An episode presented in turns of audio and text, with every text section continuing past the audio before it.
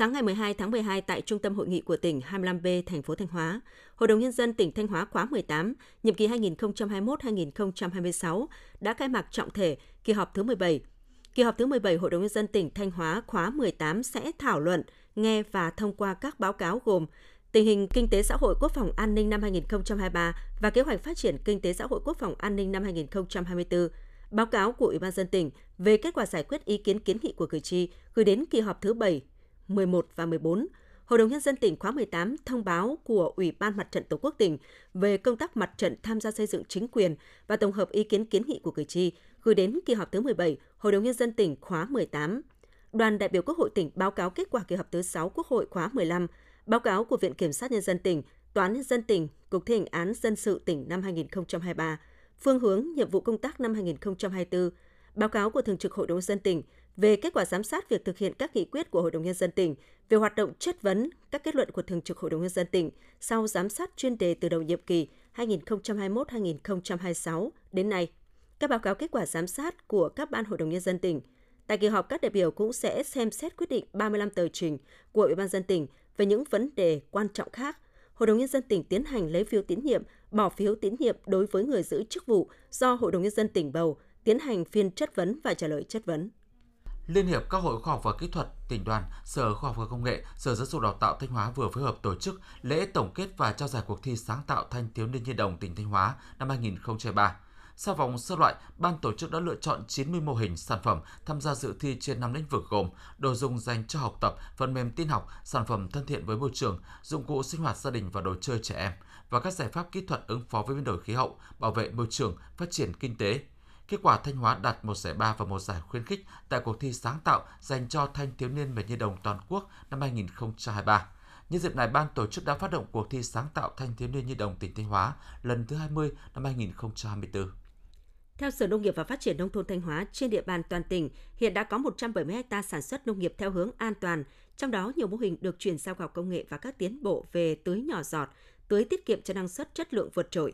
Thực tế cho thấy sản xuất lúa hữu cơ chi phí đầu tư cao, 4,6 triệu đồng một hecta so với sản xuất lúa sử dụng phân bón thuốc bảo vệ thực vật hóa học, nhưng giá bán cao hơn 1.200 đồng một kg so với lúa thường. Sau khi trừ các chi phí, sản xuất lúa hữu cơ thu lợi nhuận hơn 35 triệu đồng một hecta, cao hơn sản xuất lúa thông thường 2,5 triệu đồng một hecta. Sản xuất rau hữu cơ cũng thu lãi cao hơn so với các diện tích đối chứng 23 triệu đồng một hecta. Thời gian qua, huyện Ngọc Lặc đã tích cực tuyên truyền, động viên nhân dân tích tụ chuyển nhượng cho thuê quyền sử dụng đất để tạo ra vùng sản xuất lớn ứng dụng công nghệ cao theo chuỗi giá trị. Huyện cũng khuyến khích các chủ thể sản xuất đẩy mạnh ứng dụng các tiến bộ khoa học kỹ thuật và cơ giới hóa vào sản xuất, phát triển nông nghiệp ứng dụng công nghệ cao gắn với việc thực hiện chương trình ô cốp Đến nay, huyện Ngọc Lặc đã tích tụ tập trung được 1.809 hecta đất sản xuất nông nghiệp quy mô lớn, từng bước hình thành những vùng chuyên canh với các loại cây trồng như dứa, mía, sắn dây, cây ăn quả, giá trị thu nhập đạt từ 200 đến 500 triệu đồng hecta một năm.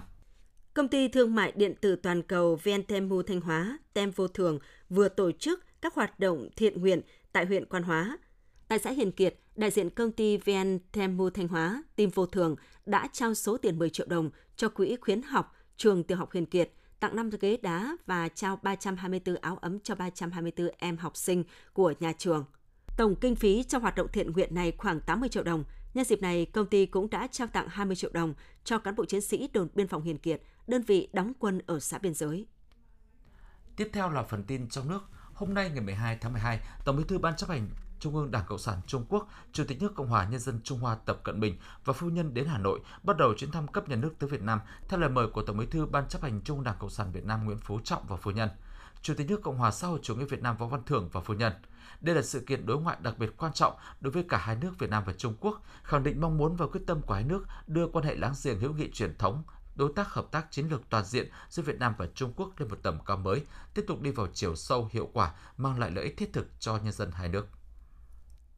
Ngày 11 tháng 12, Phó Thủ tướng Trần Lưu Quang chủ trì cuộc họp trực tuyến với 10 địa phương có tỷ lệ giải ngân vốn thực hiện các chương trình mục tiêu quốc gia đạt dưới 50% kế hoạch năm 2023. Việc huy động đảm bảo nguồn lực để thực hiện chương trình mục tiêu quốc gia đã đạt được những kết quả nhất định. Tuy nhiên, nhiều địa phương còn gặp nhiều khó khăn trong cân đối nguồn lực, đối ứng từ ngân sách địa phương thực hiện các chương trình. Phó Thủ tướng đề nghị các bộ ngành trung ương tiếp tục ra soát, trao đổi các vấn đề còn vướng mắc, kịp thời hỗ trợ các địa phương tăng tốc giải ngân vốn của các chương trình mục tiêu quốc gia Dự kiến tháng 1 năm 2024, Quốc hội sẽ họp để tháo gỡ 8 nhóm vướng mắc liên quan đến triển khai các chương trình mục tiêu quốc gia.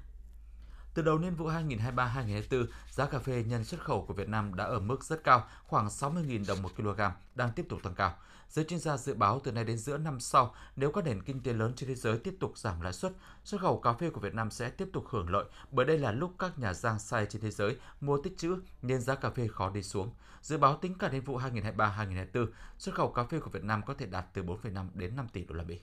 Theo Hiệp hội Chế biến và Xuất khẩu Thủy sản Việt Nam, xuất khẩu tôm của cả nước tháng 11 đạt trên 310 triệu đô la Mỹ, tăng 3,5% so với cùng kỳ năm ngoái. Thị trường xuất khẩu tôm của Việt Nam đứng đầu là Mỹ, tiếp đến là Trung Quốc, Nhật Bản, EU, Hàn Quốc. Tuy nhiên, tính chung cả năm, xuất khẩu sang hầu hết các thị trường chính đều thấp hơn so với cùng kỳ, trừ một vài thị trường nhỏ. Dự báo xuất khẩu tôm năm 2023 của cả nước sẽ đạt khoảng 3,4 tỷ đô la Mỹ, thấp hơn 21% so với năm 2022. Tại hội nghị thúc đẩy ngành du lịch của Hàn Quốc diễn ra tại thành phố Gwangju với mục đích thu hút hơn 20 triệu lượt du khách nước ngoài năm 2024, Thủ tướng Hàn Quốc đã công bố mục tiêu đạt doanh thu du lịch cao kỷ lục 24,5 tỷ đô la Mỹ năm 2024. Để đạt được mục tiêu này, chính phủ Hàn Quốc sẽ mở rộng việc miễn phí thị thực điện tử cho khách đoàn và tăng giới hạn hoàn thuế trực tiếp tại các điểm mua sắm. Chính phủ Hàn Quốc sẽ mở rộng danh sách các quốc gia được miễn phí thị thực điện tử theo đoàn vốn chỉ cấp cho Trung Quốc, sang cho Việt Nam, Philippines, Indonesia trong năm 2024. Theo báo cáo về lương và thị trường lao động năm 2024 của Navigosert, qua khảo sát 4.000 người lao động và 555 doanh nghiệp ở ba miền Bắc Trung Nam cho thấy 56% doanh nghiệp được khảo sát cho biết đã cắt giảm lao động, 100% số doanh nghiệp chứng khoán cắt giảm từ 25 đến 50% nhân sự. Không ít doanh nghiệp, lĩnh vực xây dựng bất động sản dịch vụ tư vấn cắt giảm từ 50 đến 75% nhân sự. Tuy nhiên, cũng có đến 59% trong số 555 doanh nghiệp trả lời sẽ tuyển dụng thêm gần 25% nhân sự trong năm tới. 15% có nhu cầu tuyển dụng từ 25 đến 50% nhân sự và 18% không có nhu cầu tuyển dụng. Chiều qua tại thành phố Cần Thơ, Hiệp hội Ngành hàng lúa gạo Việt Nam gọi tắt là Hiệp hội tổ chức đại hội Hiệp hội lần thứ nhất nhiệm kỳ 2023-2028 nhằm công bố quyết định thành lập Hiệp hội, thảo luận biểu quyết điều lệ và bầu các chức danh chủ chốt của Hiệp hội nhiệm kỳ 2023-2028. Đại hội đã bầu ra ban chấp hành gồm 33 thành viên, trong đó ông Bùi Bá Bổng, nguyên thứ trưởng Bộ Nông nghiệp Phát triển nông thôn, được bầu giữ chức chủ tịch Hiệp hội ngành hàng lúa gạo Việt Nam nhiệm kỳ 2023-2028. Ngày 11 tháng 12, Bộ Thông tin và Truyền thông đã tổ chức diễn đàn quốc gia về phát triển doanh nghiệp công nghệ số Việt Nam lần thứ 5 với chủ đề Sáng tạo ứng dụng số để phát triển kinh tế số, động lực cho tăng trưởng kinh tế và năng suất lao động tại Cung Quy hoạch, Hội trợ và Triển lãm thành phố Hạ Long, tỉnh Quảng Ninh. Trong khuôn khổ diễn đàn, Bộ Thông tin và Truyền thông đã tổ chức lễ công bố và trao giải thưởng sản phẩm công nghệ số Made in Việt Nam năm 2023. Tại lễ công bố và trao giải, 43 sản phẩm công nghệ số xuất sắc lọt vào top 10 đã được vinh danh, trong đó có 4 giải vàng, 5 giải bạc và 6 giải đồng. Sáng qua tại thành phố Vinh, tỉnh Nghệ An, Bộ Công an đã tổ chức hội nghị sơ kết một năm xây dựng thí điểm công an phường điển hình kiểu mẫu về an ninh trật tự và văn minh đô thị trên địa bàn toàn quốc năm 2023. Kết quả một năm xây dựng thí điểm công an phường điển hình kiểu mẫu về an ninh trật tự và văn minh đô thị đạt được kết quả tốt. Bộ Công an ra chỉ tiêu cho mỗi tỉnh một công an phường, mỗi quận thuộc 5 thành phố trực thuộc trung ương xây dựng một công an phường, tổng cộng 106 công an phường trong năm 2023.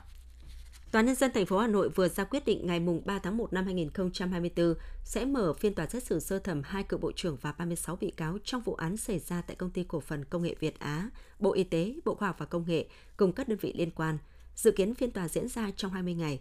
Trong vụ án này, cựu Bộ trưởng Bộ Y tế Nguyễn Thanh Long bị đưa ra xét xử về nhận hối lộ. Bị cáo Phan Quốc Việt bị Viện Kiểm sát Nhân dân tối cao truy tố hai tội danh đưa hối lộ và vi phạm quy định về đấu thầu gây hậu quả nghiêm trọng. Cựu Bộ trưởng Bộ Khoa học và Công nghệ Trung Ngọc Anh và cựu Thứ trưởng Bộ Khoa học và Công nghệ Phạm Công Tạc bị truy tố cùng tội danh vi phạm quy định về quản lý sử dụng tài sản nhà nước gây thất thoát lãng phí.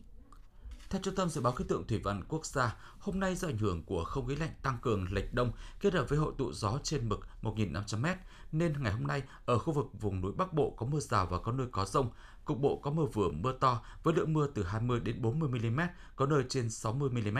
Từ đêm ngày hôm nay mưa giảm dần. Trong mưa rông có khả năng xảy ra lốc xét mưa đá và gió giật mạnh. Mưa lớn cục bộ có khả năng gây ra lũ quét trên các sông suối nhỏ, sạt lở đất trên sườn dốc và tình trạng ngập úng tại các vùng trũng thấp. Khu vực từ Thanh Hóa đến Thừa Thiên Huế nhiều mây, đêm có mưa vài nơi, ngày có mưa rải rác, gió nhẹ, nhiệt độ từ 21 đến 28 độ.